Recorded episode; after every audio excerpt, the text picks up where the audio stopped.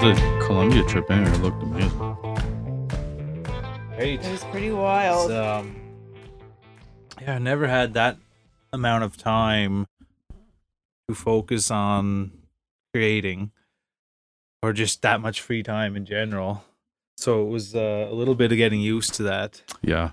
Yeah, it was a different kind of travel because you're traveling, you're in a different country, of course, but you're not getting up and just sitting on the beach all day. Mm-hmm. But you're also figuring out, well, what does my creative day look like in Colombia for a month?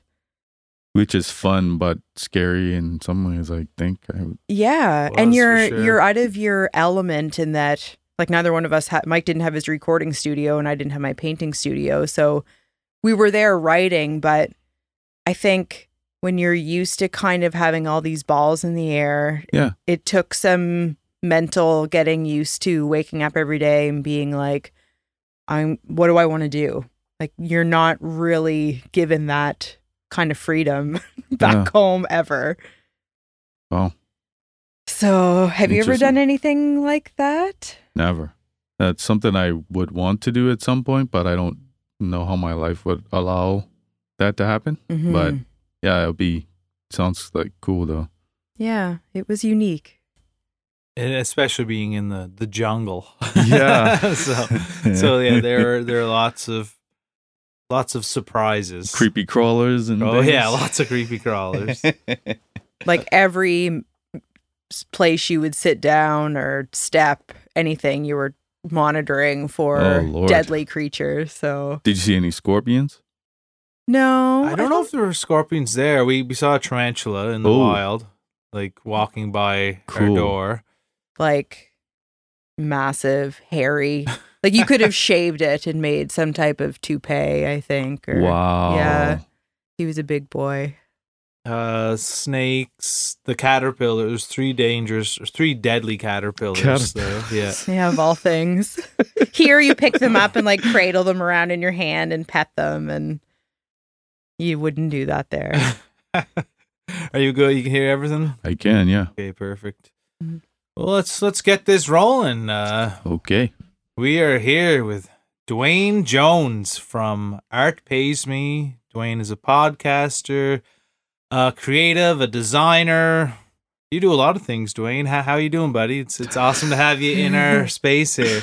Thank you. I'm honored to be here. I'm a fan of both of you two. So, and of course, you've been on my podcast. Yeah. So, So we're we're uh, well we're young in the podcasting game. You've been you've been doing that for a number of years now, yeah. and uh, we're we're we're following your lead. Yeah. I don't know if I'm a, a good person to follow, but hey, I'll take If it. you're a good leader. I would like to hear about your podcasting experience though, because Sure. we are just a couple of months in, or maybe three months now. We're releasing weekly episodes. But what was your motivation to get started in the podcasting world? I think um, being a fan of podcasts first, I Yeah. I just spent years listening to them and really feeling like I was getting a lot of information that I couldn't get other places from podcasts. yeah, um specifically like uh hearing interviews from artists and designers that I really admired and hearing their like I I liked the struggle stories and the you know this is what I did. I gave you know 10 t-shirts to this this whatever group and then it took off and then it ended up in the right person's hands and this is how my brand became this. So I I love hearing those kind of things. And then uh um there is one in particular podcast that I think that really got me motivated was it's called Adventures in Design. And it's I used to listen to it all the time. Um but there was one thing I every now and then I would disagree with stuff that he had to say and and some of the other shows I listened to too. So I find myself like arguing with them and I'm like I wish I was on the show and then I could like You're walking with your headphones, just screaming out loud at the host. yeah, just be like, man, I don't agree with that. I think blah blah blah blah blah. And then also like, um, I felt like certain stories I wanted to share that I just wasn't hearing in podcasts. So I was Mm. like, huh, maybe I need to be part of that. If if there's certain stories I want to hear, why don't I bring them forward? And if I feel like I should be articulating certain ideas or I can, then you know what's stopping me? Yeah, and certainly other people are wanting to hear those stories as well. Yeah, yeah, um, and that's I guess that's kind of it. I think what the ultimate thing that made it happen. So I actually had this thing called Future Glitterati that I used to do maybe ten years ago, something like that. I don't know about this. Yeah, and it actually was technically a podcast. It's still still out there on SoundCloud somewhere. Um, but I was like interviewing. I used to interview people for different publications, like musicians and stuff, but like written interviews. And I started doing it under my own thing called Future Glitterati. And then near the end, like the last two or three of them, I actually just recorded them and released them as audio episodes. And um, so I would say that was probably my first like dabble into podcasting. Then it was like reaching out to people who whose podcasts I respected and like, can I get can I be a guest? Can I be a guest? Yeah. And then seeing what it looked like to be a guest on a show, then I was like, you know what? Um, the thing that made it ultimately happen was I reached out to this guy Terrence uh, online, and he was interested in doing a podcast too. And then we both kind of connected with this this dude Peter, and Peter was like, "Yeah, he wanted to do a podcast." So we had just by chance connected with them separately, and none of us really knew each other that well. And then we just came together and we created the Change in the Narrative podcast, and yeah, that's where really when I really like started taking podcasting seriously. That's amazing. I, I feel like for me, a podcast, and I'm first a, a listener and a fan as Mhm. well. And I feel like the one, the podcasts I like are ones where I would love to be in the room adding to that conversation.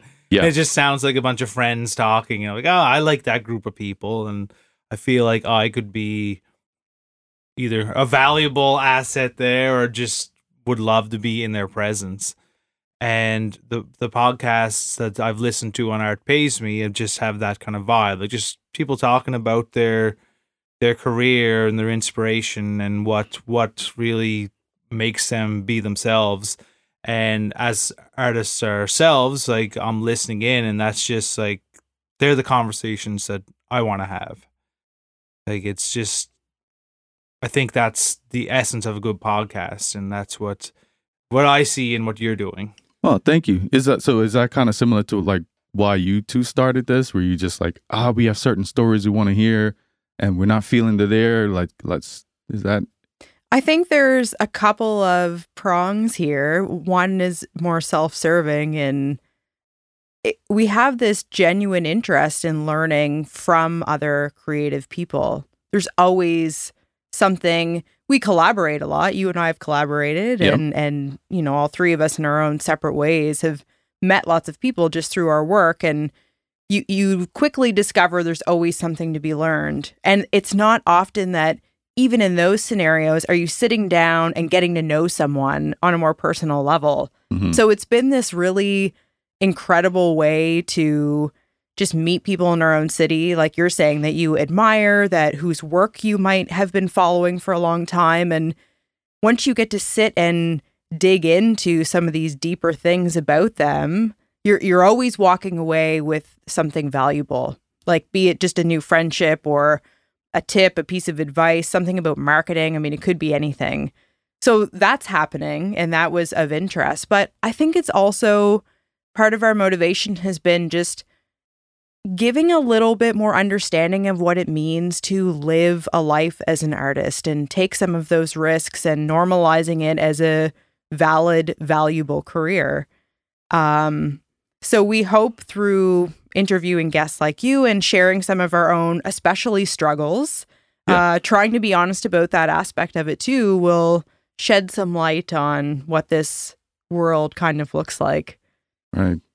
Yeah, actually, I forgot about that aspect of it too. Because yeah, the selfish part of it for me was also that it's like a content marketing, um, b increasing your network, and it's like and just learning stuff from Yeah. from these folks and and I I have to say like I have made friends and people say oh, it's hard to make friends once you're a certain age but start a podcast you start making friends it's it's interesting um how many good relationships i've started as a because we've just had this this intimate conversations with somebody Yeah, you're not making small talk. And and even when you have friends over for dinner, say, like you're still kind of in that space of catching up or asking Mhm. about their family and that's lovely and that's how we behave as humans, but it would almost be unusual if I invited you over for dinner and started, you know, grilling you with questions about your creative process. Like, sure, we can talk about this, but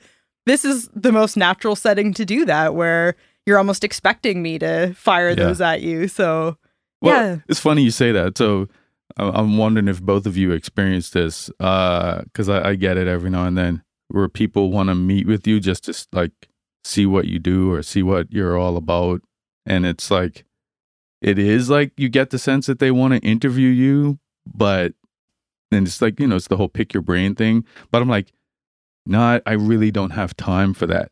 Is is that something that happens to you too? I think that I guess you a lot of the new people I meet are just on there's a, a various degree of what they're they're looking for and mm-hmm. as a as a band and a musician like some people I meet are just fans I guess and sometimes they're just curious about what it's like to be a musician like when's the next album coming out who's doing it like just I guess the curious questions that a fan may be interested in. Um, I, I guess the, this podcast is so new that we haven't had like a million people coming up trying to figure out how how this works or anything. What do you think, Kristen? Yeah, I mean, there's certainly people who are curious and maybe have asked to be guests. Um, and if we think that it makes sense to have that conversation with that person, then of course. I think it's more people that approach us, and, and Mike gets approached more than I do just because he's in the public eye more, but it's it's often very complimentary and more just making those remarks rather than asking a lot of questions. Okay. Yeah. But maybe that'll evolve. We'll see. Yeah. Um yeah, actually now I'm thinking about it, I wasn't even thinking specifically as a podcast. I was thinking more just as a musician and as an artist. But like yeah. I think that probably did increase after I got the podcast because people are always confused. Like, what is it? Maybe it's because I do too much stuff. Can I curse? Oh yeah. Oh yeah, yeah. Maybe because I do too much shit. They're just like, what is it that you actually do? So they want to like sit down with me and have a like a deep conversation about Yeah. all the stuff I'm doing. Well, I wanted to I'm it's I'm glad you raised this because it's something I wanted to ask you about for a couple of reasons. One is that I I kind of find myself in that same challenge in Okay. that uh, because I'll identify myself as an artist. And then of course, well what does that mean? That can be any number Right. of things. And I use that word for that reason because there are a number of kind of subheadings under that. hmm I I feel like all of that work so painting and furniture design collaborating we're doing this podcast we've released a book like that's a lot of things Yeah.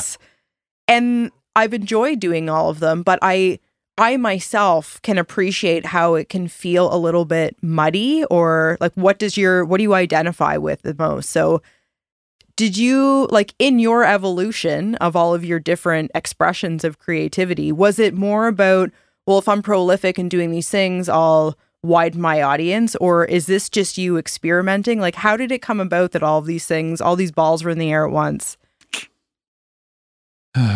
yeah. Um, I who think- am i It's fun. I, I so I sh- this is my ongoing struggle. I actually uh, I ran into artist uh, Michelle Syllaboy last week, and I was telling her like how I'm trying to like be a painter and and focus on that, and she was like, "Why? You don't have to. Just do it all. Why? Why? I don't focus on one thing." So I was like, Mm. "Oh no, uh, okay."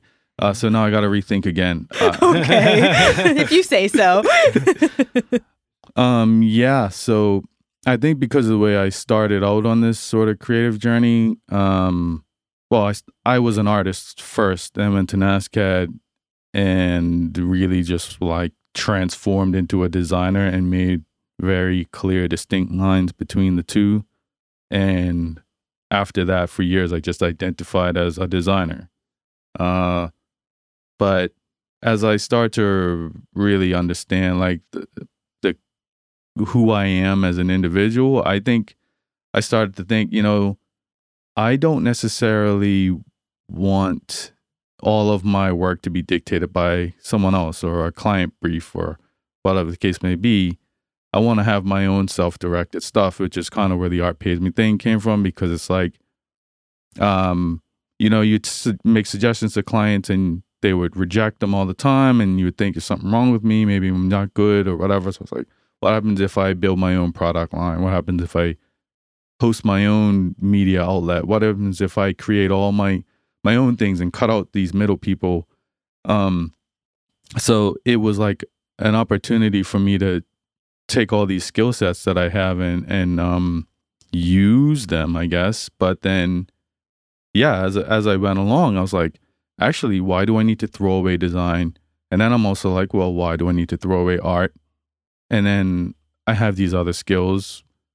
Why not use them all?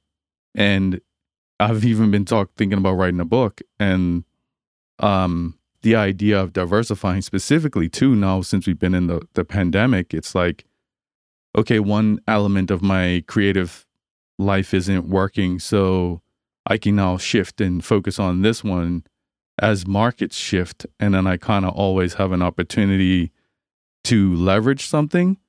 But the downside of it is being one person.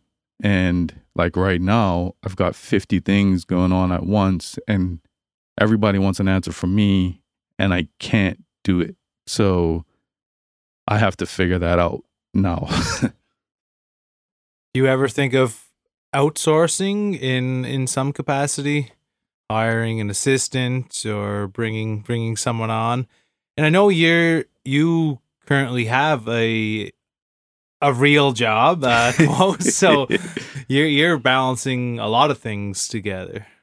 Yeah, I think that's part of it. I think if I had more time out, like if I didn't have the day job, I'd probably have more time to do all this other stuff and it would not feel as hectic. And I have considered outsourcing. The ironic thing is, a lot of people who have asked me to do that are also people that I do work for. So, mm-hmm. uh, like I'm the I'm the outsource for them. Oh yeah.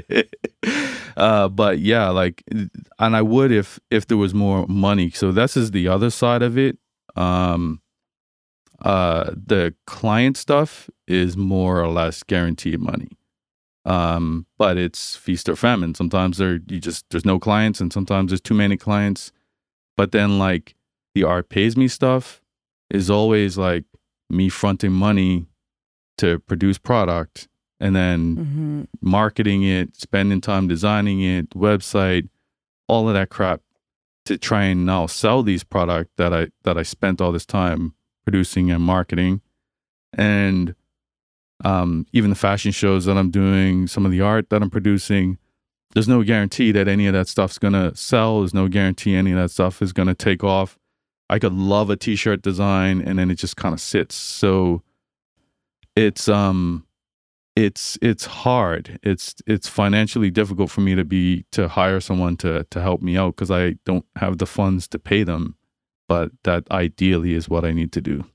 It's such a cycle and what you're describing feels just so familiar. In in all of this behind the scenes work that you're doing, like you you have to be promoting and photographing and mm-hmm. writing about and researching different ways of advertising your product and reaching new markets. It's it's endless and and all of this work to sell the t-shirt or to sell the painting and but yet you're putting not just your uh, creativity into designing that t-shirt there's hours uh, yeah. upon hours of extra work and and I think it's important for us collectively to talk about that too so that there is a better understanding and especially most of our audiences see us show up either on our podcast or social media, both of which look and sound really fun. Yeah.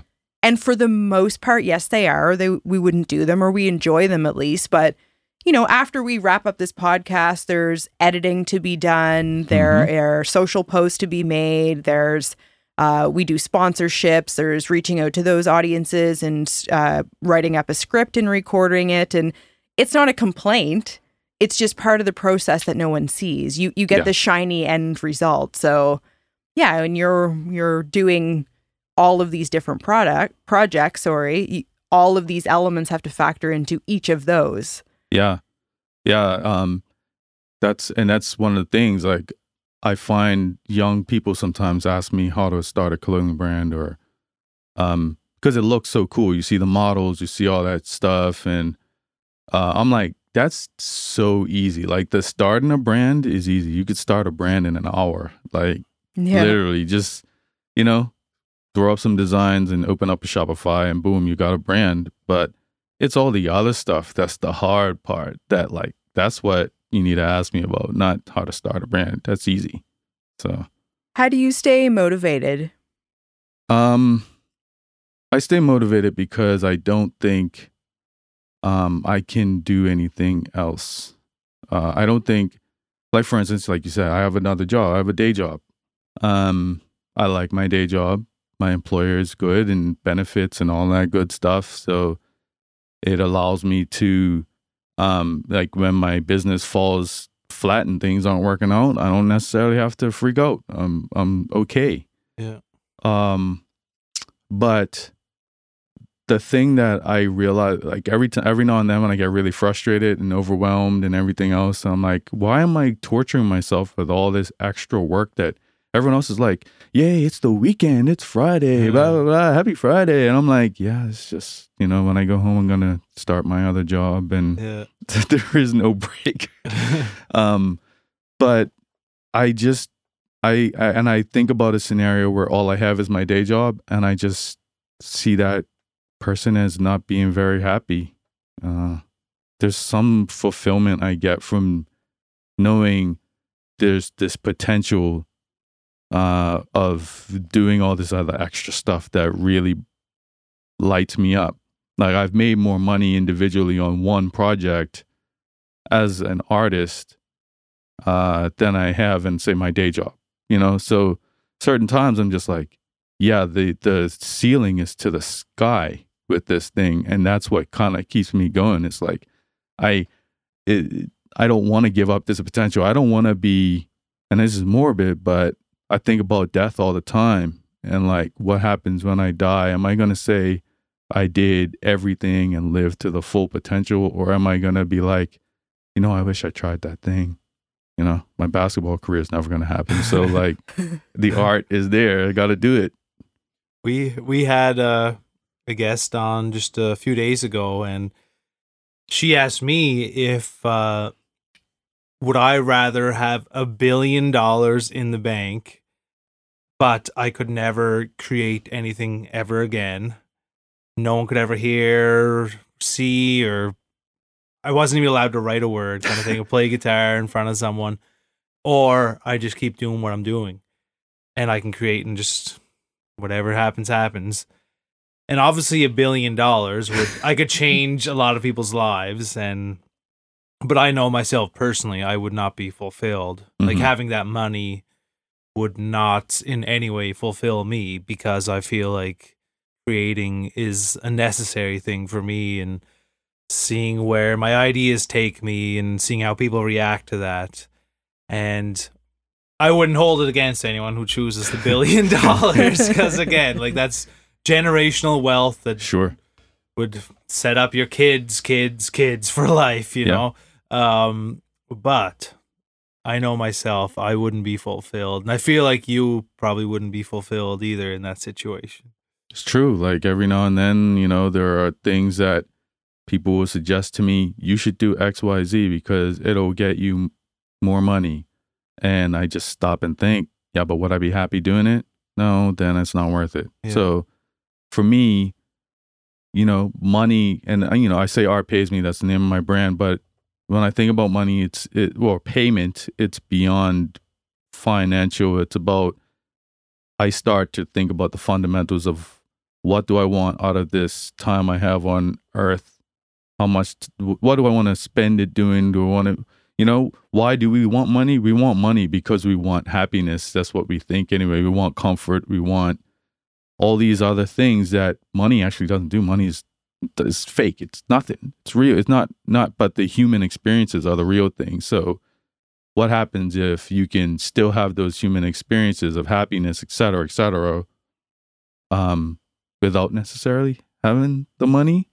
Um, but the money helps, if that makes sense. Well, we all we all need a roof over our head, food in our bellies, Yeah. all those necessities. So I don't think anyone would want to be should should be poor, like like starving, but they get to play songs with their friends. Like that's not gonna help them, Yeah. kind of thing. Like you you do need money. Everyone everyone needs money. It's just when your goal in life is money, I feel like that's when it becomes an issue. Like when Yeah. we were looking for those oh this this car i'm gonna get i'm gonna feel like a badass when i get that or when i get into this house i'm gonna feel you know awesome. I'm going to keep having those material goals like those people because there's a lot of very unhappy billionaires out there. And there's always someone who has more money than you do. That's the thing. like you're Maybe the billionaires are unhappy because they're really the artist that was faced with the decision that you were asked maybe, yeah, maybe they took that bet from the devil on the side of the road. Elon Musk is really a sculptor, folks. yeah, but it's it's harder I th- I think a little bit for artists because there's at least this assumption or stigma that at- at a particular level of an artist's career that you're not making a lot of money. Yeah. So none of us are billionaires or millionaires or mm-hmm. maybe even thousandaires. but you're when faced with the decision of, you know, there's probably not a lot of say bankers that would answer the billion dollar question in the same way. Like if you never got to count money again, they Mhm. probably wouldn't feel the same kind of loss or identity loss that each of us would in having to to go down that road. But of course your basic needs need to be met. And Duane, I know like with you having your day job, you're not in I imagine in your creative process, you're not as worried about the income or the outcome strictly financially speaking. right. So how how does that or not impact your creative process? Like is that just is, is removing that anxiety necessary? Uh, I I've heard other artists talk about this that are way more successful than me, and I, I they would say yes, and I would agree to an extent. So the way I I look at my business now, and I think of it as a business, my creative practice as a business, but uh, the Me clothing brand is a commercial product. So uh, at first, when I first started it, it was like it's a creative outlet. I'm gonna do whatever I want, et cetera, et cetera. But now I I really started to be conscious of, okay, what does the brand mean to certain people? Uh, what do they expect to see? What am I gonna be happy with putting out? And kind of trying to find like find a balance between those two. And it's not just me willy nilly putting anything on a t-shirt. Um, but then when it comes to say my painting practice, that's when I, where I'm like, I want to give myself complete freedom to explore, and whatever comes out of it comes out of it. Um, but there's also, but then you know, my my brain starts thinking commercially because it just has to, and and I'm like, well, how do I get the attention of Carl Friedman Gallery or somebody like that? Like, what do I need to do? And then you start realizing, oh man, if I do that, that means I need to start shifting my my creative practice, which is what I mean I was saying before about like, am I doing too many things? Because when you look at uh, painters that seem to be doing well in that sense, their output is very high. My output's not that not as high as I would like it to be. And they have very consistent aesthetic, a very consistent thing of what they put out continually, continually. So, um, to uh, to come back, yes, it does take away um the stress of having to focus on those things. But because I'm trying to set myself up for a life of not needing that day job. Like even with my graphic design practice, that's completely client driven. And I used to get frustrated when I didn't have as much creative control from that. But now I'm like, no, I don't need it. I don't need the creative control. I'm happy to work within whatever um, the client needs uh, because I'm going to look at that as my practical. That'll replace the day job. That'll be my my practical space, and then my fun space doesn't need to make money. But if it does, great. Hmm. I love this answer. I've never really had someone talk about it in that way. Meaning, like, you can still have creative expressions take care of that foundation hmm and find other means of that for your playtime and experimentation. But it's all under this umbrella of like, I, I still get to be an artist at least. Yeah, yeah. Uh, it's it's like life in general. I think you know we don't enjoy every aspect of a life. We own a home. It's wonderful. We own a home, but then you got to cut the grass. You got to you know clean it. You got to do all kinds of other crap to own a, ho- a home. So it's like there's there's more to it, and I think a creative career is that that aspect too. There are going to be certain things that you just need to do to maintain life uh, in that. Um, it can't just be play all the time. Mhm. People love it if it was, but it's just not reality. Yeah, it's it's it's tough when you do if you had if like if I had that billion dollars in the bank and I was allowed to be an artist, you you would just have ultimate freedom at a point like that. And obviously you don't need a billion dollars, even a little bit. Like Mhm. just that safety net, I think. So they talk about um universal basic income. Yeah. And I don't even know how much it would be or whatever, but some say like whatever, fifteen hundred dollars a month, which is not a lot of money. But even that amount, I think the world of art, say if that was in Canada, would just explode Sure. just because Mhm. people starting out were like, I don't have to worry about surviving this month. I can focus all my attention on this song or this painting or and yeah, you're you're not getting rich off the money that the you're getting from the UBI, Right. but it gives you that safety net and the freedom. Yeah.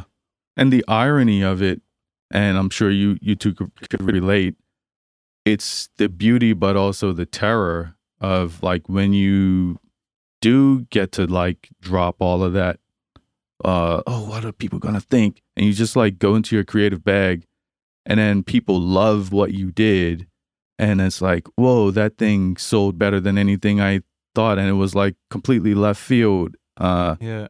um that having that is is an incredible freedom Yeah, and it's it's always difficult to know what your audience is looking for Mhm. compared to what you think is exceptional.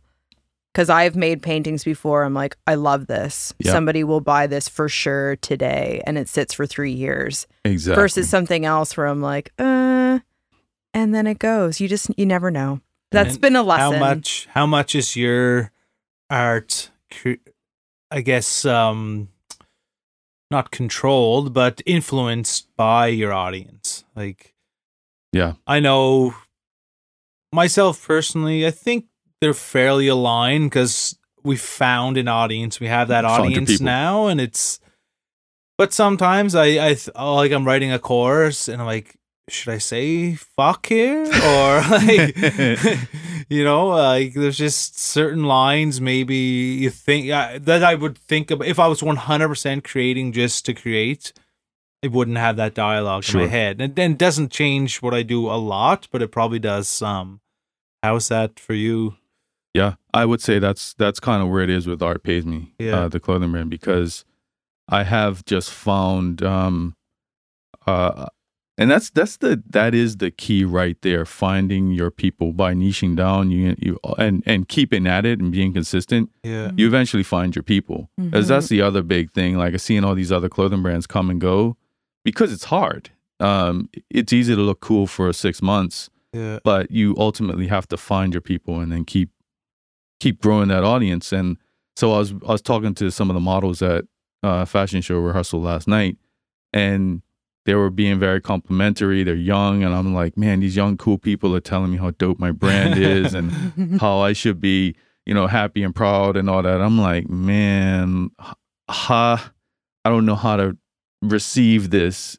And they're just like, what do you mean? It's dope. And I'm like, yeah, but that thing that you're saying you love, like, I put it out at a certain time and it's crickets. So it's very difficult to know. But then once you do find your group of people that you align with, then it's kind of, it just, it, it, it becomes more natural. But like, yeah, every now and then I want to throw in something that doesn't seem like it makes sense. And then I have to like pull myself back because it's, it might be going too far outside of what they expect from an Art Pays Me brand. Are your people finding you for your product or for you? You know what? In, if you asked me in the beginning, I would have said it's all about the art. It's all about um, creating. I used to think a, a lot of these streetwear brands have horrible design T-shirts, but people love them and they just don't understand design, et cetera, et cetera. So my whole thing was like, let me take my graphic design, my superior graphic design brain, and, and uh, design the best T-shirt. But ultimately, um, that doesn't even matter. Sorry, design degree. Uh, people, people want Tell the kids out there, school's still good, Duane. school's still good. Yeah. Still go to school. Um, it, it almost doesn't matter if the design is good or not. It's like, does it connect?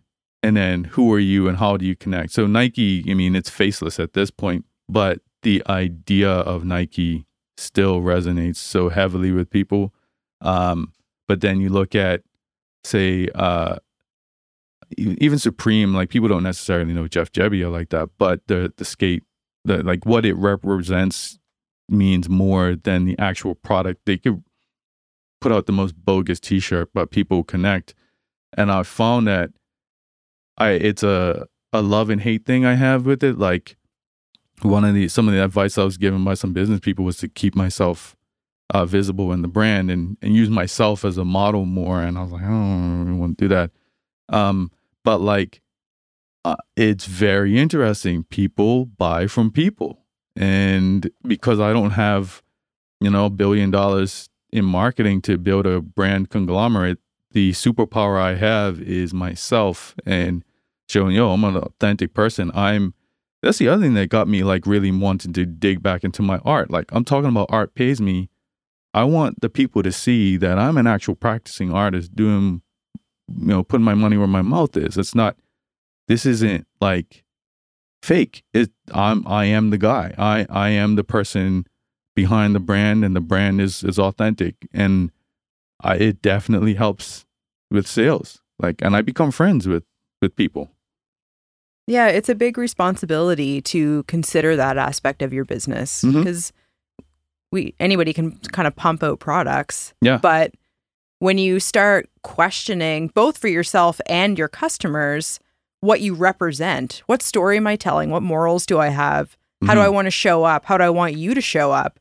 Like that becomes a whole other layer of creativity in business. It's that's the real privilege in it, I think. Mhm. Do you feel like you you know what you're representing now at this phase? Huh. I know what people think I represent, or at least I think. Um, what I represent, you know, it, it always shifts and, and evolves. I think when I first started uh, doing clothing, it was like, I'm a hip hop head. I want to, you know, make shocking statements. I want to like rile people up. And now it's become, I want to make impactful statements. Uh, I don't want to preach to the choir. I'm not interested, and no offense to anyone who does this, but like I'm not doing, you know, Black Lives Matter or something on a shirt or something like that because that's preaching to the choir. I want to like say something that's going to piss people off, that's going to make them think differently. Is that a mindset that just that you think came with age and experience? I've always been kind of a dick. Um, Yeah. That should maybe be the print of your next T-shirt. I think. I'd wear that. Mo's been kind of a dick. yeah. Dot, dot, dot. Today's episode is brought to you by the Floatation Centre, an inclusive wellness space that focuses on overall health for all bodies. Founded in 2015 by owner Lindsay McPhee, the Floatation Centre has been elevating quality of life through flotation therapy, massage therapy, dietetics, Akashic readings, acupuncture, and most recently, their infrared sauna, which we absolutely love. This community centric business is committed to offering access and treatments to all, particularly those who have not experienced this support in traditional clinical settings. We love this space and their approach to business. Book an appointment at www.thefloatationcenter.com and follow them on Instagram at The Float Center. Woo! Yeah, like I, you know, like a lot of people have that story of being the artist kid that that like everyone went to to draw pictures for them, and I was like, when people found out I could draw, I I just be like, nah, I'm not, I'm not drawing for you. No. Like I just I've always wanted to to do stuff against the grain to my own detriment, and socially, it's made me a loner, a loner in a lot of ways, and I've realized in my old age now that how important community is to to being successful in life. Um, but I I enjoy um, provoking uh, discussion, and I enjoy deep. I'm a very deep thinker, even if I'm very quiet. Like my mind is always piecing things together and making weird analogies and comparisons and my sources are so varied. If you see my Instagram stories, it's like I just post nonsense all day long because I'm just constantly getting fed different things. I'm like, oh, I see how that pieces together. That, yeah. So, yeah. Having those influences from this diverse number of sources, though, I think is what makes for a well-rounded artist. I don't. I don't want to say a good artist um, because what does that mean? does but you can find inspiration and it's funny because when we were in Colombia, we had this incredible view of the mountains and the sunset and Mhm. this vastness and people we would share some photos and people would say like oh that must be the most inspiring place you must have all all the all these ideas coming to you and in an obvious onlooker's way yes it would appear that way Yeah. but not necessarily i mean i often get ideas if i'm just in my shower Yep. driving to the grocery store like it's more random than that Mhm. I think there's kind of these grandiose uh, assumptions that inspiration is always coming from nature, and yeah, that's good. We all love nature, Mhm. um, but it's it's more these obscure, weird moments where It things is. dawn upon you. yeah. It's like diversity of experiences almost like, yeah, like just living living life. Like that's one of the big things i would tell the artists too like live life if you want inspiration. Like you can't just be sitting up somewhere uh well i mean sorry if you you know you have to or whatever for whatever reason but um that's part of it. Like for me it's it's uh listening to people i disagree with listening to people i agree with uh reading listening watching experiencing like my dogs do something stupid i'm like oh that's that's something right there Yes, that's such a good example. And and the disagreeing part one, I think, is something that's not often talked about because that makes you feel something. it does maybe you're angry maybe it, it fulfills a passion of a counter argument you might have and that's what you need to talk about or express but yeah it's important to be uncomfortable too Yeah, like there was a point, uh, maybe a year or two ago, talking to my sister in law, and I was like, "Man, I saw something on Twitter and it pissed me off." And like the advice is always like, "You just gotta unfollow these people and and stop." But and and maybe that is probably good mental health advice to to to take yourself out of these toxic environments. But they ultimately now I've, I've gotten better at regulating how I feel about all of this stuff, but I realized now because it it's I feel something. And I'm like, I feel something. This is great. Write that down. And there there is art in that. I think like the the art that I always gravitate towards, whether it's music, paintings, anything, is all created through life experiences. hmm And and maybe I say that because that's how I create. Like, oh, that's the best way to do it. You have to feel. You don't need to go to music school. Just have feeling in your song. Uh, but but I truly think that you could go to Berklee, earn that whatever over a hundred thousand dollar degree in music, and know every technical aspect and of of how to play an instrument, music theory, and that. But how can you craft something if you don't have your heart broken at some point? If you don't fall in love, if you don't sprain your ankle, you can't do the things you like. Like you have to get that real human emotion to be able to create something that other humans can find truth in. And I I know I definitely gravitate towards that. I feel Kristen, you probably do. I'm remembering our visit to the Vienna Museum of Modern Art that I don't know, maybe 5 or 6 years ago Mike and I were there and there was this recording of a performance art piece. Yeah. And I think it was a man and a woman and she he was laying on his back and she was stuffing raw like uncooked rice down his pants and like pouring stuff like not in a sexual way. Yeah, This- just- it was just odd Yeah. and they had tree branches that came in and Mike and I were standing there kind of looking at each other like is what is what is this? Is it supposed to be funny because it's hilarious? Right. And we're there like trying not to bust a gut and there's this other woman standing a few feet away and we see her start to kind of tee hee a little bit and I don't think it was supposed to be a funny piece. Like no Right. one was smiling in this performance art. But here, five or six years later, I will never forget it. We're still talking about it. Yeah. It still is funny to me. So, whether or not it was meant to be that way, it was because of how I felt, which was a little bit awkward, a little bit like, I don't think I'm supposed to be laughing now, but I am. But to me, that's what made it a great piece of art. So maybe I didn't receive it the way the artist intended to, but I don't know if that even matters. And I've actually learned from someone we met at the residency that performance art is really not at all about the creator, it's about the audience. So I think they did an exceptional job now. Yeah. I yeah, I agree. I've been learning more about performance art too, and I, I, I think that's exactly it. I think they probably would have got a kick out of it if someone just like busted out laughing because it's like uh it's almost and I, I find it funny too when people get mad over like um misunderstanding of interpretation of art now because I'm like once you put it out, it's the audience. The audience owns it. Like Mm. uh, you know, like it for better or worse. Like, and that's actually what I love about um, painting versus like what I'm doing as a graphic designer. Graphic designer, they have to get it. They have to understand, or it's failed.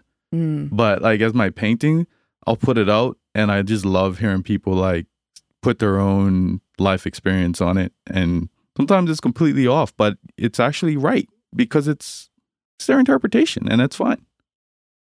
Exactly. Yeah. Hmm. And that's part of the joy. And at least with abstract art, if I was painting portraits of people's animals and they were like, what's this? that's probably a fail because it's supposed to be Benji. But having a- an abstract form, which yours is, I would say, at least in part, like there's there's yeah. room for that interpretation to exist. And I, I quite love hearing what people see in it. It might not be like you're saying, it might not be what I see or Mhm. what I intended, but who cares? Yeah. It's there's joy in it being a mirror or a reflection for that person's life experience. And to be honest, like as an artist, that I am leaning more in the abstract world for those reasons. Um, I, I mean, you can still say my work is representational, but I do have I have some abstract paintings in process right now because, um, it just feels more interesting to me anyway. Uh, like I can I can draw whatever. I can sit there for hours and hours and figure out how to draw something accurately or whatever. But but then you're just that's it's it. It's once you take it in, it's over. But I like that idea that there's more. Um, the audience, yeah, the audience is more involved. I think when when when there's interpretation there and and ambiguity there. it was funny at the artist residency. We did figure drawing. mm-hmm. So, and I have never done anything like that. Kristen had posed in it before years ago, but and I can't draw at all. Like, Mhm. I can draw a stick. I can draw funny pictures and uh but my skills are are very very limited like a kid in grade 3 basically. An untalented g- drawer in grade 3. And so we went to this figure drawing class and this woman poses and I start trying to draw it like how she looked in front of me and I, I started I burst out laughing like it was just so bad then I just tore that page off and I just drew ba- based generally on the interpretation of what I was seeing but since I can't draw the details I just kind of made my own kind of interpretation of it hmm and uh, I did a, a bunch of them. Like they would change pose, a draw, different people go up, and I had whatever twenty drawings at the end. And I'm like, "Eh, I kind of like them. Like they're stupid, but like it's just simple. And then I showed them. I didn't want to show them because I was I was embarrassed. But like there's all these amazing artists there, and I showed them. And they're like, "Oh my god!" And then they started to assess it from an artist's perspective. Like, your lines are so strong. Like, uh, Yeah. I love how you took the angle off her arm and did this, and I'm like, well, I'm kind of just having fun here, but I'm glad you uh, you you you like it, and that that was 100% from an inability to do what the task was, Sure. but it turned out. Again, I don't want to say good because it's all just your interpretation, and they might have just been saying that to make me feel better. But uh, Your drawings were so cool, actually. And it's because I believe you didn't have any of these rules that Yep. you knew you were breaking. Like, you didn't have any lessons that you were trying to refer to or, or judgment in, like, oh, this was supposed to be this way. They were almost. They almost look like logos or like alien shape, which I know sounds funny, but they were completely uniquely yours and you had no idea what you were doing. And I think that's why it turned out and people were fascinated by Yeah. it. It was different than anybody else in that room. that was the first time in a while I uh, that I got into a zone where time passed like so quickly. Like I I with music now, like I've been doing it so long, I feel like it's it's hard to really get into that flow state Sure. just because I don't know, I'm gonna pick up a guitar and I'm like, okay, this is my job, I guess. But in that moment, two hours passed in like 15 minutes, it felt like Mhm. and I was completely focused, like not another thought in my head because I was didn't know what I was doing. Yeah. It was so new to it.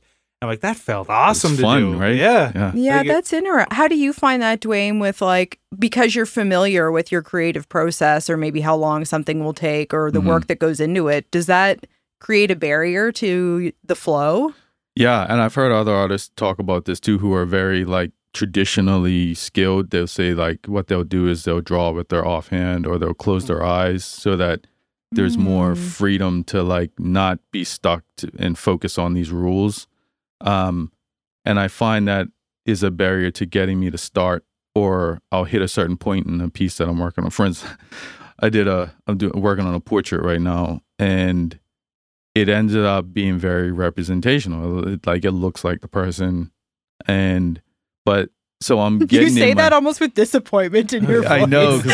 I'm, I'm getting in my head about it because like now it's like, well, when I first started, I showed it to them and they said it doesn't look like me. So then I was like, oh. So then I started making it look more like them. But now I'm like, but this is not who I want to be as an artist. So, uh, you know, you do get in your head. It's like, um, that's why I've been, I don't know, some of the stuff I've been doing lately where I just like, I just destroy you know whatever it is like i i love that feeling um because we get caught up in all these rules and you went to school and you're supposed to do this even with my t-shirt design as a graphic designer like i look at some of my t-shirts i'm like it's not really great graphic design. And you know and i started it because i thought that i was gonna you know revolutionize t-shirt graphic design. But then I'm like, it doesn't matter because someone told me that was dope the other day, and I know if if I showed this to my design teacher, they would say it was trash. So I almost have to like get rid of all of that and say none of it matters, and as long as I feel good about it, and the people that I'm trying to give it to feel good about it, then that, that's all that really matters, right? when it resonates with someone who's who enjoys what you've created, like nothing else matters. Mm-hmm. Especially when people find something positive or inspiring in what you create. And I know having songs that help people get through a hard time or something Sure. like that, like like I'll maybe release something and it doesn't get the streams I want or w- whatever. Like it's not reaching the threshold I think it deserves to get to. But then you have that one person reach out and say, "This song helped me and my daughter get through this significant time in her life." Like, Yeah. and you're like, "Okay, this is this is meaningful." like, Mhm. If it can touch that one person, I know that it's worth it. And also, if you can touch that one person, it has potential to reach more people. This is it. Yeah. And it's like maybe I just haven't put it in front of enough of the right Yeah. people. Exactly. Yeah. I know you have a big show coming up on Friday, so b- Yeah. a fashion show. Is this your first show like this post pandemic, or It what is. I'll say post pandemic? Yeah. How is it getting back into that groove?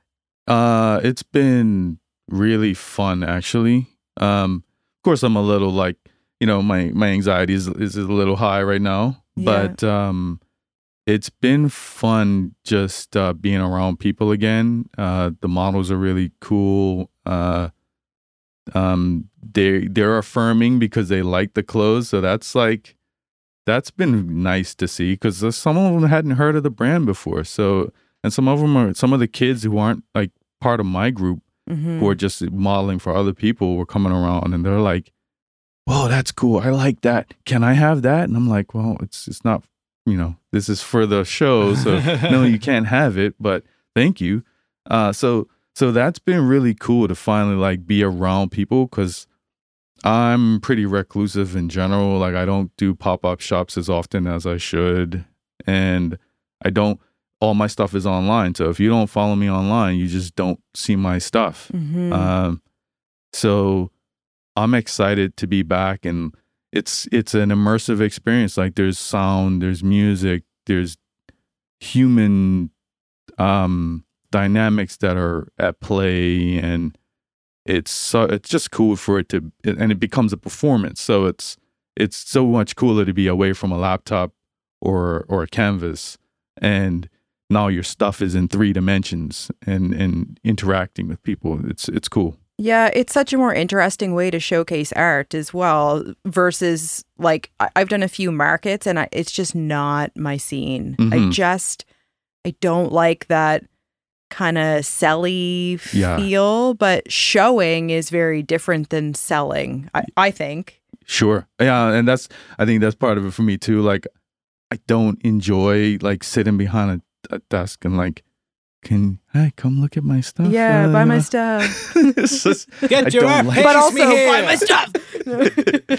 but but that's probably why I'm also like not as good at this stuff as probably I should be because um so another one of the weird tangents I go on I I did uh some photo double work on the Washington Black that was filming here Oh, cool. Mm. and I was in scenes with like actors like uh Sterling K Brown and um Tom Ellis and talking to him and stuff like that. Did I ever talk to them about Art Pays Me and what I do? No, because you know, I don't want to sell. I don't want to be pushy. I don't want to be that guy. But, But imagine if you did. He's like, "Oh, can I get a shirt?" And then he wears that shirt. I don't know where they're from, but Right. you know, like maybe in an interview or something, and who knows where that takes you. But, Yeah. But it, that's the that's the the tough line to that we're all straddling in Yeah. terms of marketing ourselves because the people who are oh you gotta you gotta listen to my music you gotta hear it go going up to every manager and agent like they're just like fuck off like Right. have a you got i think you have to create that relationship first that's how I feel too. and then put it in and i don't know how the extent of your conversations with with them there but i feel like if you just go for the sell right away that's never gonna work yeah, and yeah, and I I was in a work environment too, so Yeah. like you know, Mm. I don't want to be that you know, break the professional code or anything like that. So I don't feel disappointed in myself for that sense. But when I look back, I'm like, I see some of the other brands are doing a much better job of whenever there's a famous person in town, they manage to find a way to get their stuff in that person's hands. And, um, yeah, I just, so I'm like, do I just not have the hustle? Am I just not a good salesperson? Like, what am I doing wrong? Sort of thing. I start, yeah. We had a guest on, uh, her name's Steph McNamara. She's a photographer. She and uh, Aaron Bolger were on the same episode. And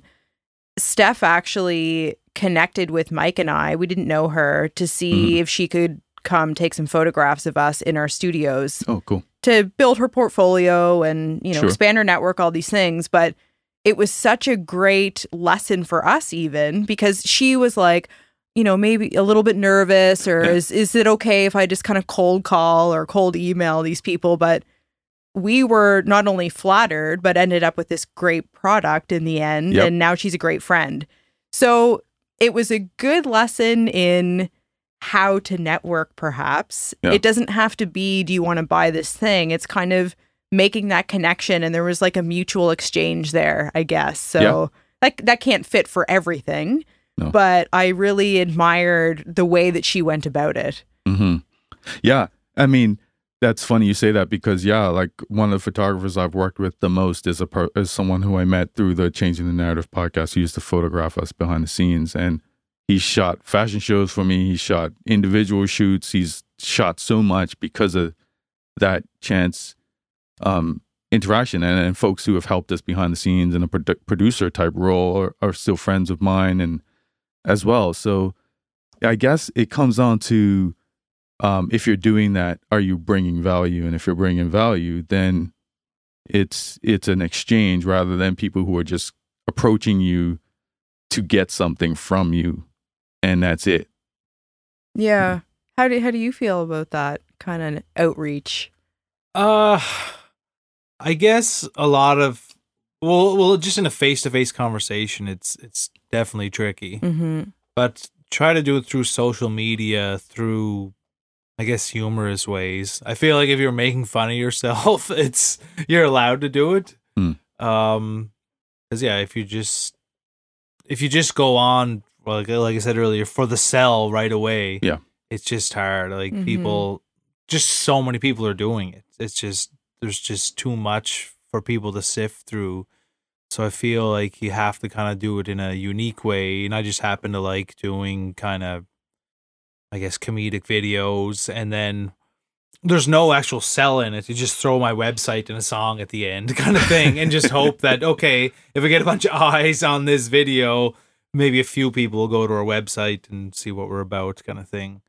But I think that also circles back to people showing your audience showing up for you, not just your Yep. product.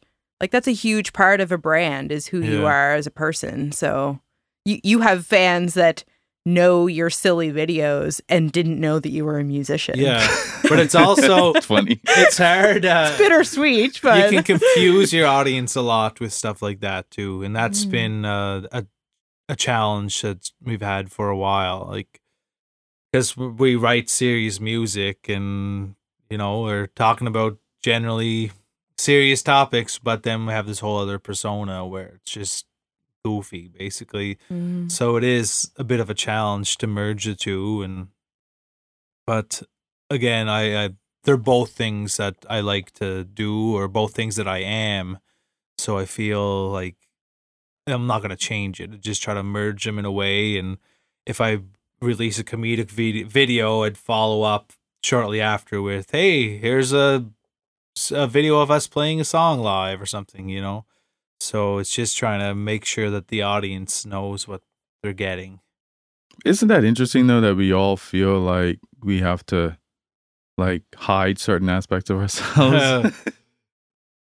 we've been talking about being East Coasters okay.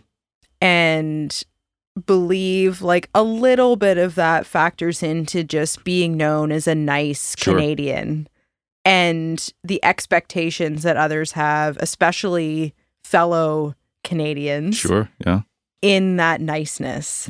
And humble and all that. and all that stuff. So when you're trying to promote yourself, that creates a little bit of a challenge because Mhm. you're not to say you have to be a jerk to promote yourself, but just the the nature of doing that, the the act of self-promotion or asking people to support you or vote for you or buy Yeah. things feels a little bit counterintuitive to how our culture functions. Sure. So I know you like you weren't born and raised here, but Yeah. you've lived here long enough to know what I'm talking Oh, about. I know exactly what you're talking about. Yeah. Yeah. So I, I don't know if that's a barrier. I, I think it's it's beautiful that we are so loving and kind to one another as a people here in Mhm. Eastern Canada, but it also comes with the responsibility of that consistency all the time. And we're just humans aren't happy all the time. Things aren't always,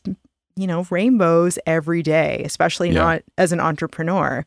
Yeah. So how honest do you be about that? And is it a detriment to that identity? Is it a detriment to your business? But that's part of again, like doing these podcasts. Like we want to be honest about this Yeah. side of things too. Yeah, there is a line, and I think like also me talking about uh, some of that Twitter stuff is sometimes people their like their brand, even though they don't necessarily think of it as a brand, is they just complain all the time. So there's a line of Right. um negativity and if you're it's a personal account doesn't matter but when you're a business or a brand or an artist or something like that then um it can't just be oh the world is on fire because people on some level want to i don't know connect with you for other reasons other than that. unless i guess your whole thing is the world is on fire maybe Mm. then that doesn't matter but Mhm. for me personally I, anyway when i I I believe in the transparency and I talked about mental health stuff that I've dealt with and I feel like that kind of stuff um connects me with my audience in a in a more genuine way. Um but then I also like to throw in silly puppy videos and my dogs doing stuff and and my kids and good and good news things that happen too because that's all part of it. That's all part of the ride. It's not just all doom and gloom. Sure. And and both of those examples are authentic to your life. Yeah. Yeah. Yeah. I want to ask you about basketball. Sure. And Mike, you're probably better equipped to ask the basketball questions, but we we spoke a little bit earlier about background in athletics and how sometimes that can marry into the same mindset of a creative person. Well, you were talking earlier about this fashion show coming up Sure. where you're you're dealing with a bunch of people, you're organizing all this stuff that have different different types of personalities you're dealing with. And I know myself from growing up playing sports, that's equipped me and enabled me to deal with situations like that. And I think that sports have really made me the artist I am, which is a Mm. weird thing to say, but my ability to understand how to work hard, my ability to take uh, constructive feedback and criticism, my ability to handle losing because there's a lot of losing in this. Uh, and uh, not that there's sports are the only way you can learn this, but I feel like it is certainly an amazing way to learn all these skills that come into your life later on. Do you have you felt that? Yeah, definitely. Um, between basketball and martial arts, Yeah. um, like, uh, I'm a, I played forward, so every now and then you just have a point guard who's just a dick, and they just they yell all the time. They're like, "Get down there and rebound! What are you doing on the wing? I don't want you out there. You're not. Don't shoot the ball. Don't shoot the ball. You can't shoot." And it's like, but ultimately they're still on your team, and you still have to figure out how to to work together with that person and you might be pissed off you might not even like them but uh, you know they're they're on the team with you so Mhm. um navigating those different personalities and seeing and and finding the value because they're like okay maybe i don't like the way they talk to me i don't like the way they do xyz but he really is a good shooter so i should pass him the ball because he can shoot better than i can so he's not completely wrong um the, you know so it it's it's recognizing those different things about people uh, that I think has has kind of helped. But then also uh, the the training and the putting in reps and going from one skill level to another skill level. If like someone shoots better, how did they shoot better? Or they shot every day in the gym Yeah. for whatever. Um, you just got to put that time and keep doing it, keep doing it, keep doing it, and then eventually you see results. And that's kind of what I've learned from martial arts and from from basketball too. And and art is the creative industry is the same way. Like you can't you can't expect growth without putting in time. Sometimes people think just existing and being dope is enough, and it's not. It it's really not enough. You got to keep putting in and putting in and putting in. Yeah, I feel like I started playing music like Jesus, uh, I guess as a career almost 20 years ago now and uh really um as as it being my income like a dozen years ago, like my main income um so I I feel like it's just been a necessity to understand how to put in the hard work and i've seen so many people in that time frame who are probably way more talented Sure, than me yeah. like just give up like because all i knew in basketball and sports was just there's all my dad always said there's always someone out there working harder than you Mhm. so that just inspired me to just okay i gotta go sh- take jump shots for four hours today yeah, and even then uh, someone else uh, out there is going to be taking shots for five hours kind Sure. of thing so i approach the music industry in the same way and try to put in the time and I, I'll i know at a certain point like okay this is i feel good about what i did today or how much work i put in or just the work i put in the last week or month or whatever Yeah. but i think that that mindset is definitely gained from sports and again there's different ways you can learn this Sure. like working a job or or whatever but sports is a great way to for kids to to learn these these attributes because it's also fun like Mhm. You're having a good time you have a coach you like your friends are there and Yeah. you're you're learning about teamwork and and all these little things and I, I feel like I've encountered people in life who never had some variation of that, whether through sport or parenting or just a job they work and they just cannot handle adversity. Yeah. They just don't know how to work hard. Yeah. And think at the end of the day, these are the necessary things that propel you to that next level. Yeah. I, I think part of that too we didn't say is is that sometimes you do everything right, you work hard, um, you hit all the shots you were supposed to hit, but the other team just did it a little bit better. Yeah. And there's nothing you could have done. And um, you know, sometimes as an artist, we, we've done everything we can do and we still didn't hit whatever we're Yeah. supposed to hit. And we feel like a failure. But I think being prepared from sports kind of helped me with that. It's like I know Mm.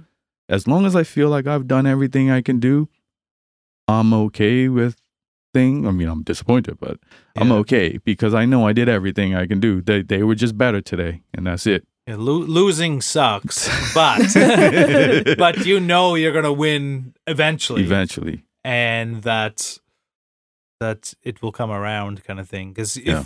Because if you never lost anything, imagine how how significant whatever not getting a show is. If your whole life you just everything you you got everything you wanted, Yeah. then you're an artist and whatever you don't get into a festival or something. That would be horrific Yeah. Mhm. you need to get the shit beat out of you along the way in, in yeah, different capacities. I imagine every career you're faced with failure or loss of some sort, but certainly in the creative industries, like just do not enter if you're incapable of dealing with that emotion. It's just inevitable. And that's not that's not negative. There's lots of success and joy and so many wonderful positive things about it too or we would choose this life but it's of course you'll be faced with probably a little bit more than most that rejection in some form so you got to kind of just be Yeah. ready for it was just having that conversation with my daughter as I was run, leaving the house. She just admitted that she wants to be an artist. Admitted. Uh, Yeah, because she was like I think embarrassed for a while, um, and just was like I want. She loves animals, so she wanted to be a, a zoologist or something like that. Mm. And um, yeah, it just it just it came out. We were talking, and she was just like, I don't even. I think we were talking about university or something, and she's like, I don't even want to do that. I just want to be an artist. And it's like, oh, Mm. okay. Well, so for me now, knowing that, I'm gonna zero in on that even more and try to like support her. But like, she was of the mindset of I've got an Instagram account. Um, I do really good work. That's all I need. I'm I'm gonna be fine. Mhm. And I'm like, mm. That's a good start, though. Yeah. Good for her. That's a good start. yeah. But we got a lot more to do. She's like, I don't need to know how to talk to people and blah blah blah. I'm like, yeah, I mean, you, you kind of do. Kristen's going to pee. I we often talk uh, to our guests about um, what making it means to them, Sure. and I think I think there's no right or wrong answer. Like, because some people like making it as a musician is just getting on stage one time and I got to perform in front of people and they enjoyed it. And other people like I want to headline Wembley Stadium in front of eighty thousand people, and if I get there, that is that is making it. hmm As an artist, do you have something in mind, and have you already accomplished that, or what? What does that Hmm. mean to you? Yeah, I have like my child as as far as like my childhood um goals in life in any way, I would say I've accomplished pretty much all of those. Yeah. But um of course those things shift. So I think um it's so hard because I I listen to these podcasts and these artists are in these incredible galleries and in, in Yeah. these incredible spaces and I think I want that. Um but then I keep asking myself, but why do I why do I want it? Because I've achieved in, um so much already in life. And but then I, you know, I I I get in that thing where people say, you know, don't think so small. So um why are you limiting? Why are you having limited beliefs and you know, why why not go for as big as you can can can have? Um so I, I that is something I actually struggle with because I know there's a financial number like minimum that I'm like, if I hit that, I think I'll be good. But do I would I be okay with more? Like, do I want to be world famous? Do I want to be respected um, for my work? Do I want to have global impact? And I'm like, that would be kind of cool. Yeah. At the same time, I Yeah. don't know. It's tricky because we have examples of those lives too that we can see. So we we observe someone else's say success or structure to their life and think, well, maybe that's the way. Sure. Maybe that's the secret because we can see it now. It's tangible. And it reminds me of I wrote in my journal while we were away that I was too much of the black sheep in my government job, but not enough of the black sheep to be an artist, is how I was Ah. feeling in that moment. And so I called myself the beige sheep in this moment. And I, I, at the time, was writing this to myself in a judgmental light. Like, Mhm. you're not enough here and you're not enough here. So, what are you? right. when in hindsight or upon reflection, I realize that's actually the sweet spot. Yeah. It doesn't, the beige sheep isn't out there yet. Mhm. So I don't necessarily know exactly what that life looks like, but my strengths, because they're from almost opposing worlds or very different worlds at least, sure. maybe that's the thing that will become the example that someone else could look to. Yeah. Yeah. But we we're exposed to a lot of a lot of Well, that's stuff the now. because we see I see all these people who you know the the the celebrities and the the people who you would see at the the pinnacle of our industries respectively, and not they don't all necessarily seem to be living happy lives. So, um, money and fame and all of that stuff doesn't to me seem like it's all it's cracked up to be. Uh, but like not having to worry about money, I think ultimately would be what I feel would be making it. If I can like feel like I can create like look at Damien Hirst. I mean, I that's not a goal for me necessarily, but this guy just put a sh- you put a shark in formaldehyde, like, and create all kinds of crazy shit, like just because, like, oh, what what can I think of today? I'm gonna do that. Um, yeah. you know, like that seems like I would kind of love to do that, but I don't necessarily need to do it on that level. But that would be making it to me. I can do whatever crazy idea that comes to my mind, but the bills are paid and I don't have to worry about anything. Yeah. It sounds like it's more about a feeling then. A feeling. Yeah, that's exactly what I'm looking for. Like Mhm. freedom to to do that. Like I mean, my family's in Bermuda, so you know, be able to financially go and visit them whenever I want cuz it's thousands of dollars every time I travel. So, you know, we, it's it's a serious decision every time we we do that. So, if I had the money to be able to fly them here or go visit them whenever, um those kind of things are are would be making it to me uh to where that's it's it's just not a big deal for me to do that. Yeah, I think same. It's it's peace of mind, really. It, it's the feeling of ease Yeah. that maybe we're all looking for that. Yeah. Yeah. What do you wish you had more of in your life? Free time. Mm-hmm. Yeah. That's one thing that I've been thinking about. Like, I get annoyed sometimes when people tell me how boring things are or how bored they are. I'm like, I could go for some boredom right now. Mhm. Uh, Boredom's underrated. Yeah. Um yeah, time because like I want to exercise I want to get back into exercising regularly. Can't because I'm so busy. Um maybe that's limiting belief. Uh I don't know. But like there just always seems to be like more things that I want to do. Like I want to play video games. Don't have time to play video games. I because I'm like my free time is spent trying to make this art thing work. So Yeah, and when you're working a full-time job, that's that's exactly how I felt and I'm very new into full-time entrepreneurship. Yeah. But I can say that immediately and, and it took me at least a year to allow myself to make this decision. Like it was Yeah. turmoil to be honest for all the reasons you've talked about. Like it does offer a certain sense of security and without that it just re- is replaced with a different kind of anxiety. Like Yep. that is true.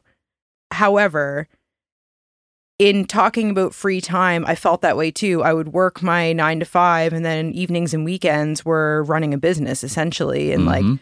there there really is and I I think in hindsight it's not about like scarcity mindset. It's like no, I just didn't have any more hours in the day. I Hmm. would like to think that it was something I could change in my mind, but, but, you literally don't have I the time. just did not Mhm. have any more time. right. And but I can only see some of these clarities now that that time is freed up Mhm. ironically. Right. Of course. So it's a really it's an uncomfortable position to be in and it's my life in lots of ways has gotten better emotionally and mentally. Um and again, this is new, but it's still uncomfortable in different ways. Sure. So it's I think there's just always going to be a little bit of transitioning happening and evolution happening and discovering what you're like what is meaningful. So if it's Mhm. not just money, then what is it? Yeah. Because if you're stepping away from the financial security, you better be certain about why that is or what you want to replace it with. Yeah. So that's floating around up there now. Yeah. Yeah. I can imagine. Like, there's a part of me that's like, if I get rid of the day job, that means I'll have more opportunity to make money doing all these other things. But what if I don't? Yeah. Yeah. It's very real. It's a very real emotion. Yeah. I have no regrets. I wake up most days just feeling grateful that I don't have to go through the routine that Sure. I grew tired of. But yeah, then you're faced with a lot of other decisions and emotions. So Yeah. it just is what it is. Yeah. Uh, Well, that I think that's uh, a good way to end all this. And uh, Duane, where can people find you online? Um, yeah, I'm at artpaysme.com, uh, at artpaysme on Instagram and on Twitter, and pretty much all the other social medias too, but I don't use those as much. Uh, yeah, yeah, perfect. It's awesome to have you in our space here.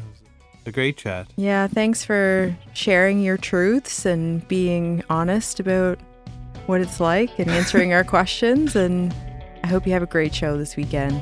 thank you, It's like a lot of fun. Yeah, congrats on that too. thank you, thank you, thank you. Thanks for having me. Yeah, right on. Okay, cheers, buddy.